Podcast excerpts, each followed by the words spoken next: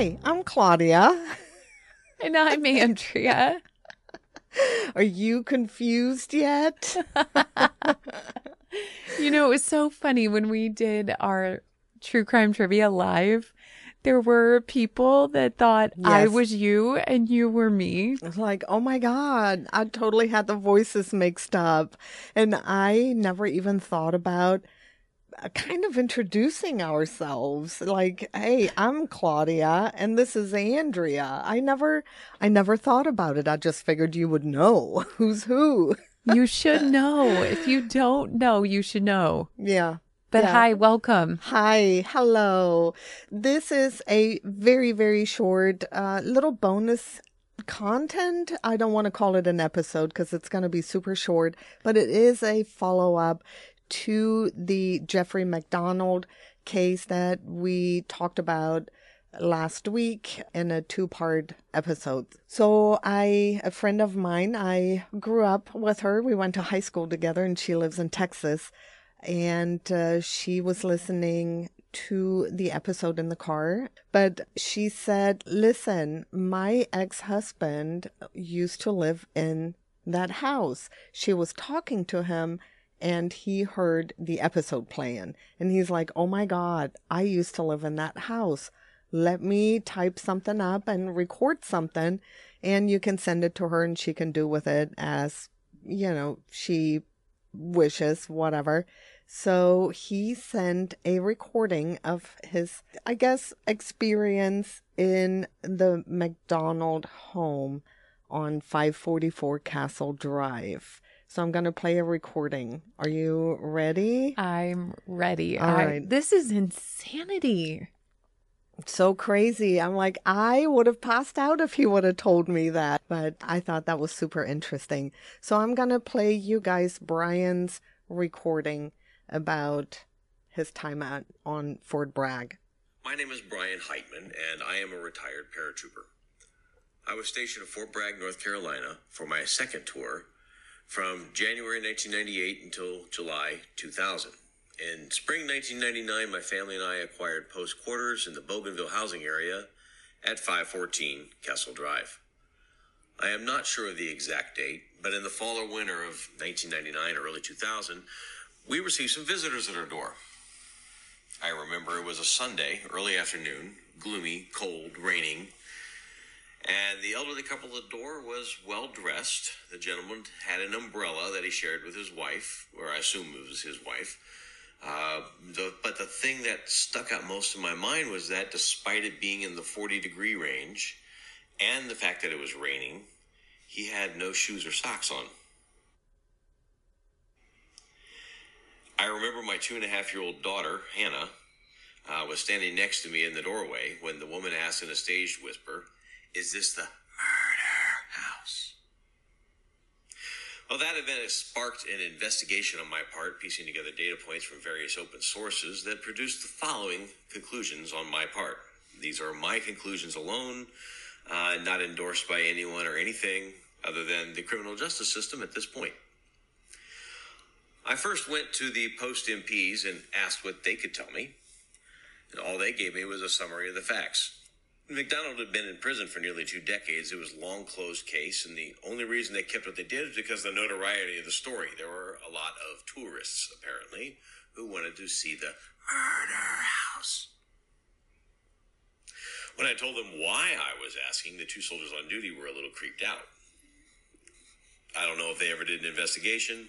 Not my problem. The couple never came back. I went to the library. I want to say it was the Fayetteville Cumberland County Library, although it may have been the Fort Bragg Post Library. And I found two books on the subject Fatal Justice by Jerry Allen Potter and Fred Bost, which came from the angle of J- MacDonald's innocence, and Fatal Vision by Joe McGinniss, which began in a pro MacDonald mindset and traced the author's journey through the trial as he became convinced of MacDonald's guilt. I read both from cover to cover. In the photograph section of Fatal Justice, I found a picture labeled 544 Castle Drive, but it was an image of my home, taken from the street. In my mind, that settled why the couple showed up on the doorstep, so I went for a walk up the block to the actual 544 Castle Drive and thought to myself, Well, that settles that. There was no resemblance. It was obviously an error. In reading the books, I became utterly convinced that Jeffrey MacDonald is, as McGinniss labeled him, a narcissistic sociopath who brutally slaughtered his wife, two daughters, and unborn child in February 1970. His in laws were firm supporters of Captain MacDonald, but further evidence turned them 180 degrees against him. McGinniss himself, a self proclaimed liberal journalist who wanted to vindicate MacDonald, was terrified of the man by the trial's end. The physical ev- evidence indicated him to be the killer, and only circumstantial evidence existed to validate his own story. And as I'm saying this, I'm reminded that I did a little research on the authors of Fatal Justice, and I can't tell you wh- where I came to the conclusion, but it seems to me that it was an obvious conclusion to me that they were in some way connected with MacDonald's family, which gave them motive for wanting to vindicate him. So all of those factors wrapped together, yeah, I was convinced. After the murders, rather than demolishing the building, the entire housing area was remodeled to become larger units. And this explained why my address, 514 Castle Drive, was thought to have been 544 Castle Drive, which was MacDonald's address. My unit had, at the time of the murders, been numbered 544 Castle Drive. In an article in the Fayetteville Observer announcing that the building was finally to be demolished on Saturday, March 15, 2008, more photos of the crime, build, crime scene showed in the front of my unit, with the front door of the unit next to mine after the remodel. At that time, it had been the front door to my unit. It was wide open and MPs were moving in and out. I recognized that front porch. I went up it so many times, up those stairs so many times, I couldn't begin to tell you. As I understand it, MacDonald is trying for another appeal based on the evidence from fatal justice. May God guide the justice system to the proper and just conclusion. Thank you for hearing my story. Wow. Wow, So wasn't that something?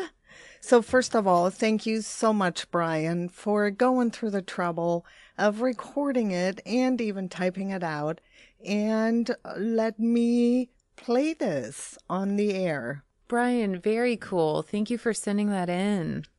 Really appreciated. Yeah, so it was something. So, because when she told me that her ex lived in that house, I'm like, oh my gosh, they didn't tear it down after the murders? And she said, no, they just changed the address to 514 and moved 544 up the street or down the street. I don't know. But so weird. Like, how many people lived in that house since then? And how many people probably knocked on that door? Hey, is this a murder house? You know, in real estate, you do have to let someone know if someone has died in that house. well, this was in the. Yeah, true. But I wonder, since it's now labeled a new address, if that mm-hmm. rule still applies. I don't know. But it's also on the military base. So there's no real estate agent.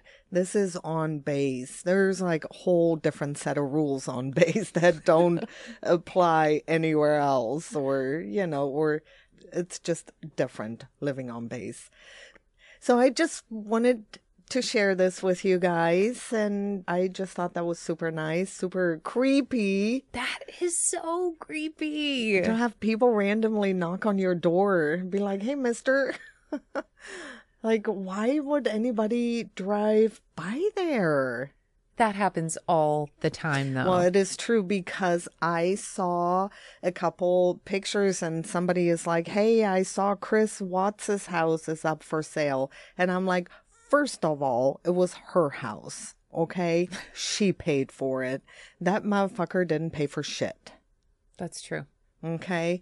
Yeah, but I I just think that's weird. I mean, if I happen to be in the neighborhood, but I wouldn't drive all the way to Colorado or to North Carolina just to see the house. Yeah, but that couple, you know, he said it was 40 degrees and the guy didn't have shoes No on. shoes, no I mean, socks. It was cold and he said they were well dressed. You know, and had an umbrella, but no socks, no shoes. And that is, that reminds me of hippies. yeah, I don't know. That is weird. And I don't know, Brian, if you're listening to this, did you ask them about why they're not wearing any shoes or why the gentleman was not wearing any shoes or socks? I need to know. wow. That Yeah. was so interesting. I wonder how often they do that. They I just switch the house numbers. It how- probably happens more often than we want to know. Hmm. Because I think even Chris Watts's or Sh- Shanann uh, house, I think they changed the house number on it or, or the street name or something. They did that too. It probably happens way more often. Probably. So, Wow. yeah. Thank you for sending that in. Well, yes. Thank you again. And thank you for listening. And we'll talk to you soon. Yep. Okay. Bye. Bye.